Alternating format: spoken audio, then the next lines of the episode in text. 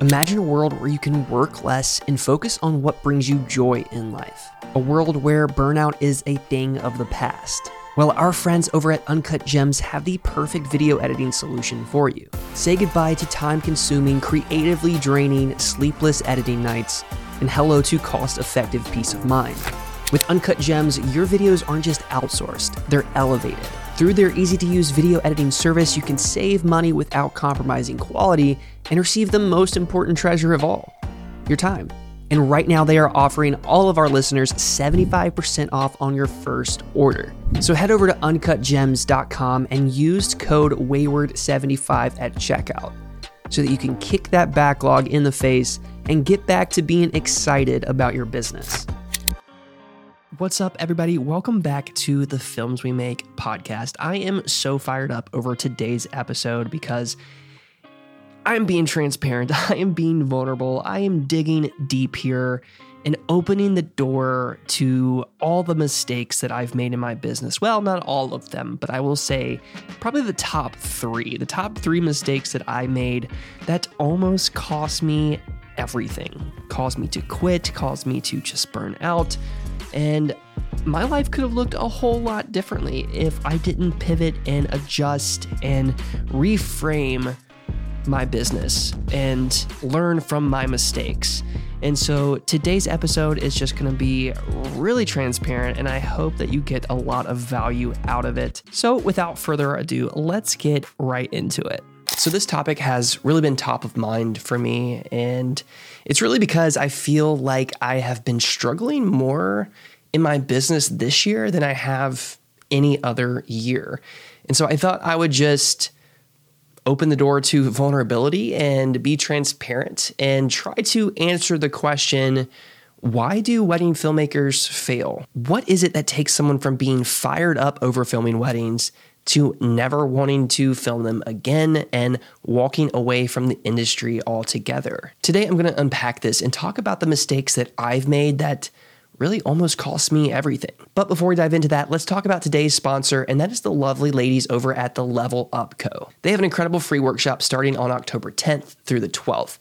And I am attending this workshop, and I think it's just going to be super helpful for anyone who's looking to align themselves with the right clients and refine their strategy to booking weddings that are fulfilling, exciting, and profitable. Once you register for the workshop, you'll receive an email with an invite to a private Facebook group. The workshop will be taking place inside the Facebook group, so we want to make sure that you join this. And even though the workshop isn't for a couple weeks, there's still a lot of amazing conversations that are happening inside this Facebook group, so be sure to sign up using the link below. But diving into one of the first mistakes that I made in my business is the lack of clarity. When we think of being a wedding filmmaker, it's easy to get lost in the luxury of being your own boss, being able to travel, being able to create art for a living. Weddings can be so incredibly rewarding, but they can also be your worst nightmare, especially if you lack clarity. Do you know why you are filming weddings? Like, really know why?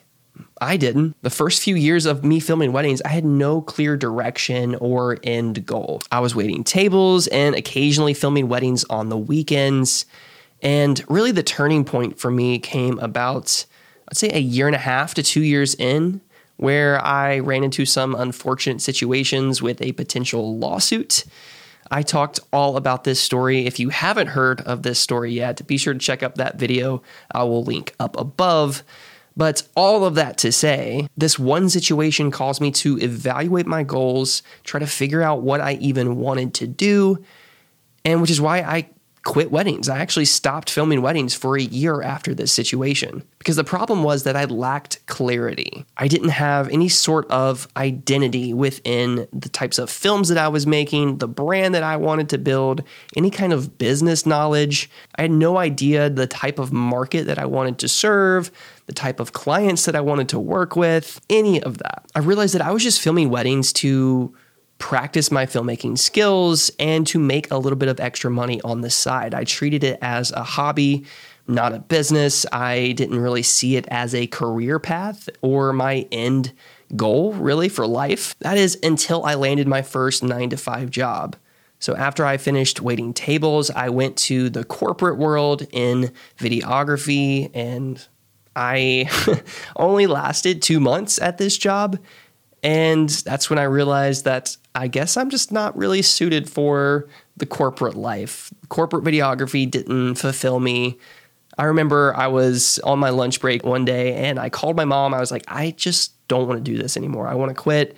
I I want to be a wedding filmmaker, because I knew that I was just not meant to be bound to a desk for eight hours in the day, just mindlessly going through the workday and feeling so unfulfilled and insignificant in the work that I was doing, basically building someone else's castle while I just waste away. And that is when I found clarity. I suddenly realized why I wanted to be a wedding filmmaker. I wanted to make something for myself in my own way, to serve others intentionally and create a legacy, to be fulfilled in every aspect of my career, to be financially and creatively free, but most of all, to feel that the work that I was doing was and is important and meaningful to not just me, but to also other people. And while most of these areas happen instantaneously in the wedding filmmaking industry, the financial freedom and the creative freedom kind of took a little bit of trial and error. However, the solution to my main problem, which was lack of clarity, was that I needed to experiment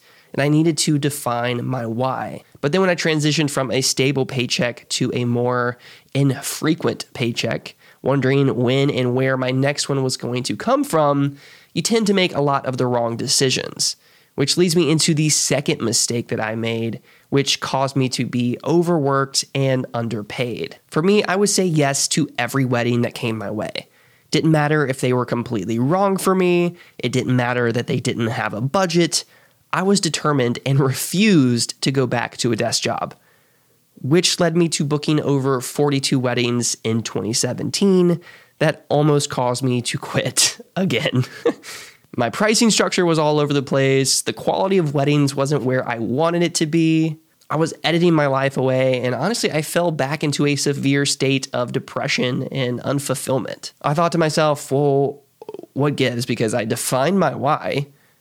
Then I realized I actually have to define my how. How can I build a business that is sustainable and effective in both serving my couples and my passion, all without burning out? And with my pace in twenty seventeen, the problem was that I was drowning in edits, I was overbooking myself, and I was undervaluing myself. So the solution to getting out of this mess was to set up a realistic price based on the services offered, the experience, and that was realistic within my local market. So I started connecting with other filmmakers, trying to talk shop, build community, seeing what they were charging for weddings and seeing how they structured their pricing so that I could get myself out of this rut. And through this season, while I know and learn that I really do enjoy filming weddings, I knew that I had a limit. So I had to set clear boundaries within my business so that I could have longevity within my business. That means that I have to learn to say no to projects that are under budget or that aren't a good fit for me and my style, which, if I'm being honest, I am still trying to master. And I think that it is just something that I'm going to be trying to perfect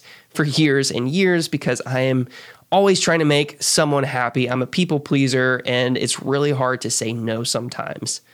It gets easier. I will say, the longer you do this, it does get easier. But I know that it's not always easy to say no, especially if you can't afford it. So to that point, you have to film the weddings that no one's willing to do now so that you can film the weddings that everyone wants, which means that you have to unfortunately go through seasons of turbulence until you can get to the season of fulfillment. So the solution to overworking yourself and undervaluing yourself is to set up a realistic pricing structure based on the services you offer and the experience, to set boundaries within your business, to know your limit, and to learn to say no. But getting into the number one mistake that I made in my business that almost cost me everything, and that is over investing in my business. So what I was doing was putting too much capital, too much time, and resources into my business without seeing a proportional return on my investment. I was spending way too much money on new gear, spending hours and time on edits that couples didn't order just for the sake of making them happy.